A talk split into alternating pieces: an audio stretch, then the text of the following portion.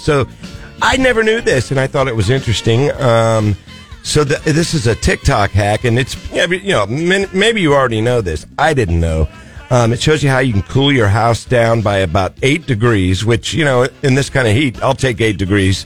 for definite. You know, and it has to do with your blinds.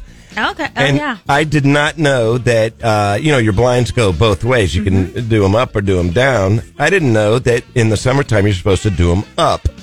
Up, it will uh, decrease the heat in the room by up by around eight degrees. I do them up year round. yeah, well, they say year round is not a bad Mm-hmm. idea because it's also harder to peep through if they're up. You know, as opposed, so if you got a, you know, if you Yes, were- were- that's why I do it. peeping toms No peeps. out there. Yes, no peeps.